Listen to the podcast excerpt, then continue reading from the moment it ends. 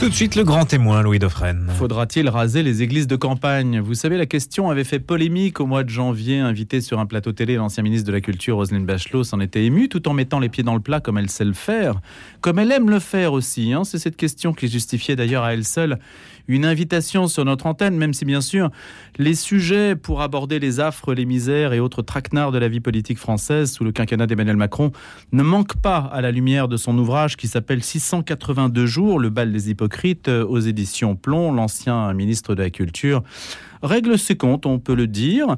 Et c'est vrai qu'Emmanuel Macron se trouve aujourd'hui dans une posture délicate, ainsi que tous au quinquennat, après une motion de censure où le chef de l'État a senti le vent du boulet parlementaire. Que va-t-il dire tout à l'heure? C'est la question que tout le monde se pose, donc je suis bien obligé de la poser à Roselyne Bachelot. On va voir ce qu'elle en dit, et puis après on dérivera sur un certain nombre de sujets qui font l'actualité. Bonjour Roselyne Bachelot. Bonjour.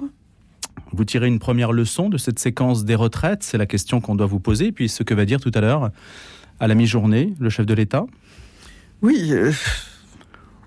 il est encore d'ailleurs assez difficile à chaud de tirer toutes les leçons qu'il convient. Hein. Vous vous souvenez la question qu'on avait posée à Chouen Lai, à qui on demandait quelles leçons tirez-vous de la Révolution française, et qui avait répondu: il est encore trop tôt pour le dire. 150 ans après. Ce sont évidemment des sujets de long terme. Ce que je constate, c'est que la société française et la société démocratique, politique française bougent de façon très forte. Il y a non seulement des tremblements, mais des effondrements dans cette vie politique. On est face à une donne qui est extrêmement compliquée. On se pose des questions qu'on ne s'était jamais posées entre la loi de la rue et la démocratie parlementaire. On a vu arriver à l'Assemblée nationale un parti qui ne croit pas à la démocratie parlementaire, mais qui ne croit qu'à la démocratie de fracture, c'est-à-dire comme dans la loi de Prairial qui envoyait les présumés coupables devant le tribunal révolutionnaire. Il n'y avait que l'acquittement ou la mort, c'est-à-dire soit on perd tout, soit on gagne tout. Il n'y a aucune culture du compromis, du dialogue. Et ça, c'est quelque chose d'extrêmement troublant. Et au-delà de la question elle-même des retraites, qui pour moi est évidemment une absolue nécessité, j'en parlais d'ailleurs avec un monsieur qui conduit un camion des boires, un camion de nettoyage. Je dis, mais la question, monsieur qui avait une trentaine d'années, je lui dis, la question c'est, est-ce que vous aurez une retraite ? C'est même pas la question de partir en retraite, c'est quand vous partirez, est-ce que vous aurez une retraite, étant donné le choc démographique qui est celui de notre pays, voilà. Et, sauf que la démographie, on n'en parle pas, hein, Roselyne Bachelot. Non. On en parle absolument pas. C'est un sujet trop à droite, paraît-il. C'est-à-dire qu'il y a une sorte d'effet de tenaille sur la question démographique. Je pense même que nous sommes trop optimistes. C'est-à-dire que je fais un constat, je ne porte pas de jugement de valeur là-dessus, mais qu'il y a un véritable effondrement de la natalité dans notre pays. Nous sommes, hélas, en train de rattraper les déserts démographiques de nos voisins, de l'Italie, de l'Espagne et d'autres pays. Ça, c'est évidemment extrêmement inquiétant à terme. Et puis, de l'autre côté, des progrès de la médecine qui nous laissent espérer des espérances de vie beaucoup plus importantes, à mon avis, étant donné ce qu'il y a dans les dossiers des chercheurs sur les maladies neurodégénératives, sur les cancers. Un allongement de l'espérance de vie dans les dernières années de la vie, très important. Et là, quand on regarde cela, on est évidemment extrêmement inquiet sur le financement de notre système de protection sociale. Votre choix est fait sur la fin de vie ? Mon choix est fait sur la fin de vie, oui, effectivement. Je suis extrêmement réservé, je ne suis pas réservé, je suis contre l'euthanasie. Je pense qu'il y a des choses à faire. Je m'y suis employé d'ailleurs quand j'étais ministre de la Santé, en lançant un véritable plan sur les soins palliatifs. Tout cela est extrêmement important. Comme la loi le commande, normalement. Sur la loi Claes-Leonetti. Je suis d'ailleurs extrêmement irrité sur ce que j'appelle les paquets idéologiques, vous savez. C'est-à-dire, si on est pour telle chose, il faut qu'on soit absolument il en est de même pour l'euthanasie. Si on est pour le mariage ouvert aux couples homosexuels, on est aussi pour l'euthanasie. Vous voyez, automatisme. Il y a des automatismes de pensée que je réprouve profondément. Mais c'est quelque chose auquel j'ai été confronté moi-même dans ma vie personnelle. J'ai accompagné des personnes en fin de vie. J'ai toujours remarqué d'ailleurs que quand on avait résolu la question de la souffrance, souffrance au sens large, souffrance morale et souffrance physique, la demande d'euthanasie disparaissait. Est-ce que vous avez un accès direct au chef de l'État pour lui dire ce que vous pensez de sa politique ? J'ai un accès direct au chef de l'État, mais je me garde bien de donner des conseils. Je n'avais pas envie de me hisser au-dessus de ma condition, et de toute façon, l'expérience est une lampe qui n'éclaire que celui qui l'a allumée. Mais quand on écrit sur 682 jours, sur une expérience, donc qu'on tire un bilan, qu'on entre aussi dans l'intimité de certaines relations, où vous n'hésitez pas à dire ce que vous pensez des uns et des autres, ça veut dire que vous avez envie de prendre la parole. C'est pas que j'ai envie, c'est que c'est une absolue nécessité. Quand on a l'opportunité, comme je l'ai eu, de rentrer dans le ventre du monstre, à ce point, dans une période de crise incroyable, il est absolument obligatoire de tirer les leçons. Et seule l'écriture, la cesse de l'écriture permet de rendre compte. Je l'ai fait d'ailleurs à chacune de mes expériences ministérielles. Je l'ai fait après mon passage au ministère de l'Écologie dans « Le combat est une fête ». C'est le titre du livre tiré de José-Luis Borges. Donc ça, c'était le gouvernement Fillon ? Non, c'est le gouvernement Jean-Pierre Raffarin. Ah oui, justement là. Ensuite, j'ai été ministre de la Santé, des Sports, puis des Affaires Sociales, et j'ai écrit à feu et à sang. Et là, j'écris cela. Il y a eu écologie, santé, solidarité, culture. C'est ça, pour les quatre. Voilà, n'oubliez pas les sports. Oui, bien sûr. Mon Dieu. Et cohésion sociale, c'est avec solidarité. Voilà, c'est ça. Voilà. Donc, quand vous tirez les leçons, vous parlez donc de vos passages ministériels. Quand vous tirez les leçons sur le Covid en particulier, l'idée, c'est de dire quoi ? C'est de dire, ça a été un échec collectif, et vous en êtes sorti, c'est quoi ? Ce que je voudrais qu'on tire comme leçon, c'est d'abord d'emmener les personnes avec moi à l'intérieur d'un ministère. C'est-à-dire de ne pas faire une sorte d'agiographie en disant « j'ai fait ceci, j'ai fait cela ». C'est souvent le cas. Mais par des anecdotes, par des histoires que je raconte, de montrer la complexité de l'action de l'État et ses différentes implications. Ça, c'est la première chose. Ensuite, dans cette crise inouïe, de tirer un certain nombre de leçons sur les fonctionnements, les dysfonctionnements. Et puis de parler de ce ministère de la Culture, qui est un ministère mythique. Depuis sa création par André Malraux, ce n'est pas un ministère comme les autres que le ministère de la Culture. Il est chargé de beaucoup de fantasmes, il est chargé de beaucoup de désirs, il est chargé aussi de tout ce que ça représente pour le monde de la création, de l'art et de la culture en France. Chacune de ces individualités, de ces créateurs, de ces artistes, de ces interprètes, chacune est unique. C'est sans doute ce qui change d'autres ministères où vous pouvez avoir affaire à des corps constitués qui vont s'exprimer au nom de plusieurs dizaines de milliers de personnes. Là, on est en face d'artistes qui sont chacun et chacune uniques. Que vous avez réussi à indemniser au mieux. La France a été le pays qui a aidé le plus ses artistes, ses créateurs, ses directeurs de structure.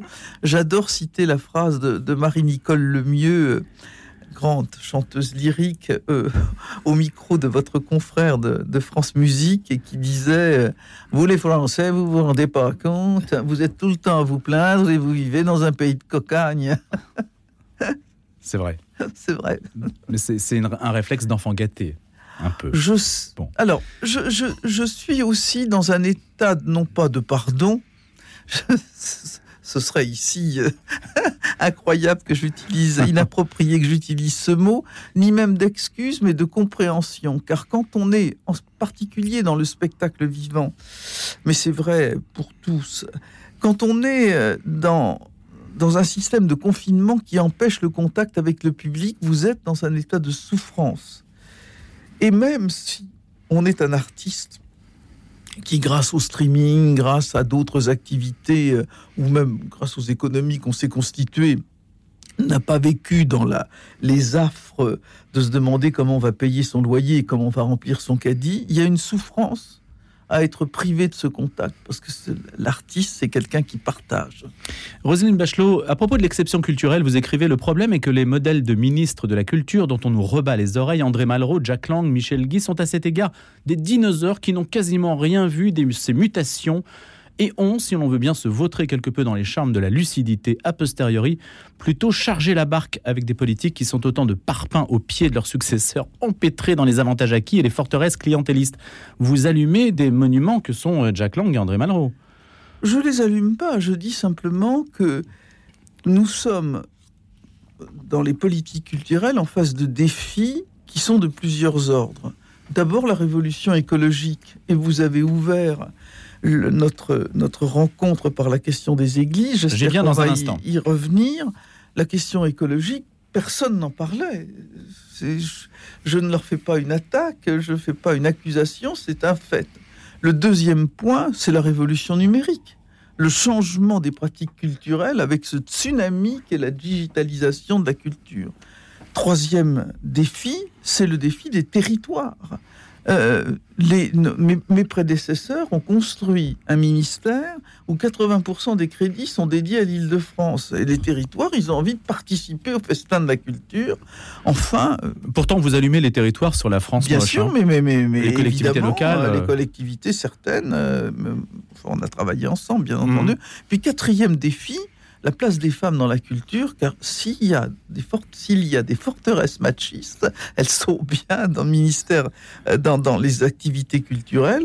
Moi, j'ai regardé les nominations qui avaient été faites à ce moment-là de femmes, elles sont quasiment inexistantes, et même pour certains, équivalentes à 0 femme nommée à la tête d'institutions culturelles. Et la question des violences faites aux femmes, qui est aussi quelque chose de récurrent dans les milieux culturels.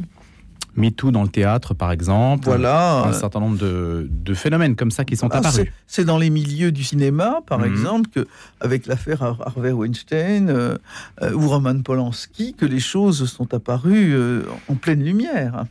Alors, Roselyne Bachelot, voilà ce que vous disiez précisément sur un plateau télé. C'était sur 7 à vous. Il y a des églises qui ont une forte connotation affective, parce que... On s'est marié dedans, on a baptisé les enfants, on a enterré son grand-père ou son père. Mais il y a un patrimoine culturel du 19e siècle qui n'a pas un grand intérêt. Il faudra se résoudre à les voir raser. C'est ce que vous expliquez. Ou alors, il faudra que les citoyens qui sont intéressés se prennent par la main et décident, cette église, on va la sauver, mais on ne pourra pas demander à l'État. L'État, il va falloir, ou les collectivités publiques, il va falloir qu'ils se recentrent sur un patrimoine notoire. Voilà, patrimoine notoire, les églises de campagne vont-elles passer à l'as ? En écho à votre ouvrage, vous écrivez « La déchristianisation massive du pays laisse à l'abandon une armature impressionnante d'édifices cultuels constitués par 42 000 églises paroissiales, sans compter les innombrables chapelles, temples, calvaires, reposoirs, monuments funéraires, monastères, couvents. Les bâtiments cultuels qui sont propriété de l'État ou de communes importantes ne sont pas menacés, mais il n'en est pas de même des milliers d'églises de villages qui ne peuvent guère compter sur une transformation en complexe hôtelier, boîte de nuit ou centre culturel. » Vous en parlez donc, c'est page 87 de 682 jours, et c'est ce qui valait justement que vous soyez interrogé sur le sujet à la télévision, donc c'est à vous au mois de janvier. Un peu violent quand même d'entendre ça, non, Roselyne Bachelot ? Il y a un proverbe chinois qui dit « Quand le sage montre le ciel, l'imbécile regarde le doigt ». J'ai, comme là aussi, autre citation, celle du journal La Croix, oui. Roselyne Bachelot a eu raison de mettre les pieds dans le plat. Le patrimoine culturel est absolument magnifique, généralement de valeur inégale, bien sûr. On est d'ailleurs tout à fait surpris dans ce patrimoine de voir que souvent le patrimoine le plus ancien résiste mieux que le patrimoine du 19e siècle. Et c'est vrai, pas seulement pour le patrimoine culturel. Il y a des églises romanes qui tiennent, ou des chapelles romanes qui tiennent très très bien les choses, qui sont vraiment pérennes, de même que les châteaux forts résistent mieux que certains hôtels particuliers du 19e siècle. Enfin, ça, c'était une note de bas de page.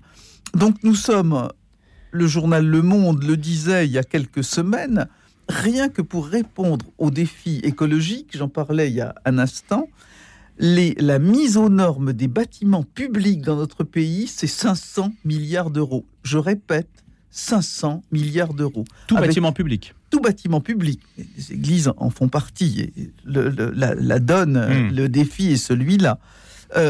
À ceci, il faut ajouter la mise en sécurité. Et Dieu sait si cette mise en sécurité dans les églises est compliquée, étant donné les structures architecturales de ces églises, on l'a vu à travers des incendies majeurs, mise en sécurité aussi du patrimoine qui est contenu dans ces églises. Il y a une ou deux églises qui sont cambriolées par semaine. Tout ça est extrêmement coûteux. L'accessibilité, et puis, bien entendu, la restauration patrimoniale en tant que telle. Donc, tout ça fait que, actuellement, les crédits qui sont mobilisés par les différents partenaires publics, même par le mécénat, sont absolument pas à la hauteur des enjeux de la conservation de ce patrimoine. Donc, dans ces églises, dans ces 42 000 églises paroissiales, il y en a 5 000 qui sont en état de péril imminent, on estime, et 15 000 qui sont en état de péril très important. Donc, ce que j'ai dit, j'ai mis tout le monde en face de ses responsabilités, j'ai décrit le paysage parce que personne ne le décrit. Et je dis, il va falloir que nous réfléchissions ensemble. Mais réfléchir, ça ne veut pas dire démolir. C'est-à-dire que c'est même pas ça, c'est qu'elles risquent de vous tomber dessus, certaines églises. C'est qu'elles sont en état de très grand péril. Et que donc, il va falloir sortir l'argent. Et vous savez, une église, c'est pas quelque chose qu'on rafistole comme chez vous. On peut repeindre une salle de bain ou changer un lavabo. C'est à chaque fois plusieurs millions d'euros pour faire cela dans les règles de l'art. Les architectes des bâtiments de France sont là d'ailleurs pour nous le rappeler. Et avec 3, 4 ou 10 millions d'euros, on ne fait pas grand-chose.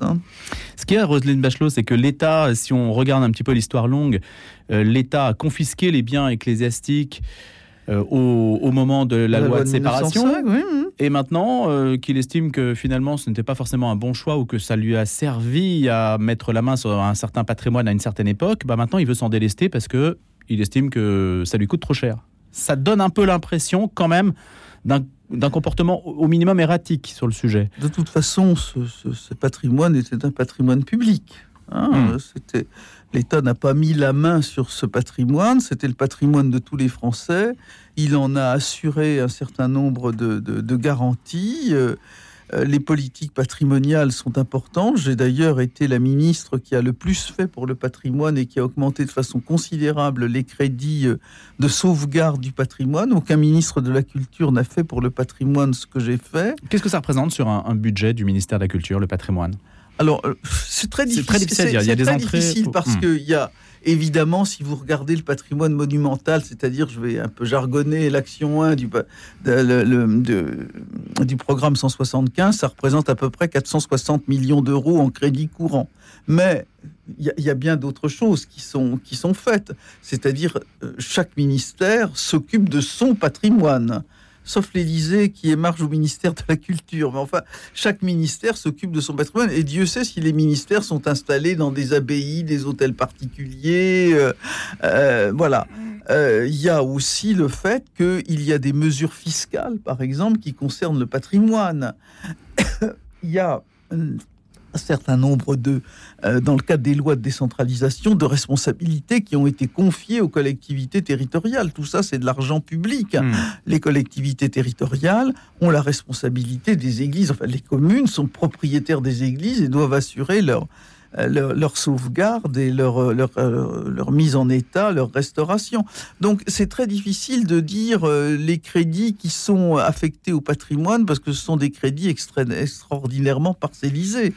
Quand on fait, par exemple, des fondations ou des appels au mécénat, on a tendance à oublier que ce sont des avantages fiscaux et donc des moindres recettes pour l'État. La suite de votre réplique, justement, sur ce patrimoine et ces églises de campagne, qu'est-ce que c'est ? C'est que l'Église prenne l'initiative, qu'elle fasse des propositions, qu'elle se dise « Ah bah maintenant, c'est peut-être nous qui allons devoir entretenir ces vieilles pierres ». Est-ce que... L'Église est un partenaire parmi les autres partenaires citoyens, parce que quand on regardait, quand on contemplait l'incendie de Notre-Dame, les gens qui étaient en larmes en regardant brûler leur cathédrale n'étaient pas tous des catholiques. Dieu merci, c'était même majoritairement des non-catholiques. Et pourtant, c'était leur cathédrale qui brûlait.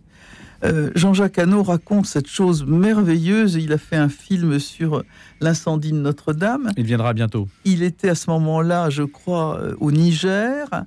Et il était, je crois, faire un documentaire. Et il était avec des chameliers nigériens, musulmans, qui, apprenant l'incendie de Notre-Dame, se sont mis en prière.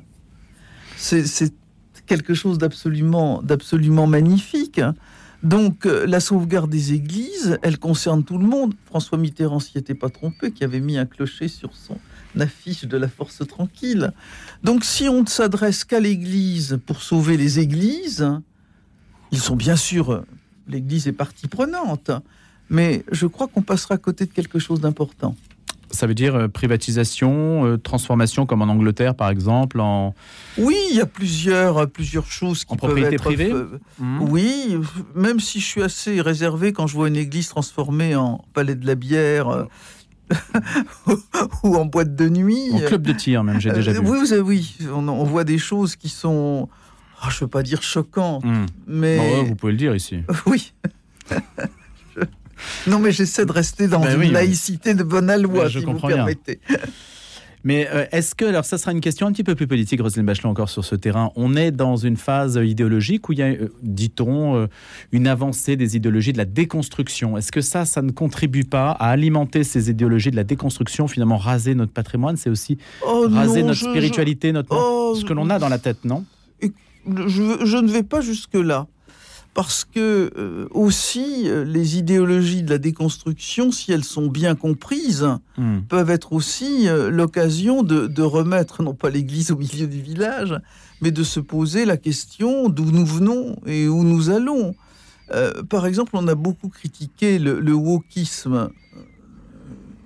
Je ne suis pas du tout pour l'idéologie woke dans ses excès, mais se dire qu'il faut rester éveillé sur un certain nombre de choses qui nous ont construits à travers des inégalités, des injustices. Moi, ma grand-mère, profondément chrétienne, a été placée domestique, a été littéralement vendue quand elle avait 7 ans. J'ai raconté son histoire dans un livre qui s'appelle Corentine.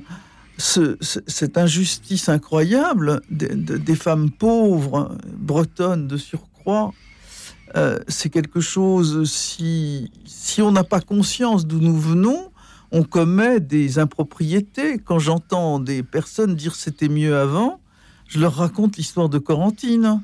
Oui. Bah écoutez, c'est un des messages, en tout cas ce matin, que vous nous avez fait passer. Merci beaucoup, Roselyne Bachelot, d'être venue autour de 682 jours. Évidemment, il y a quantité d'autres sujets dans ce bal des hypocrites que vous abordez aux éditions Plon, ancien ministre de la Culture, notamment. Merci d'avoir été notre invité.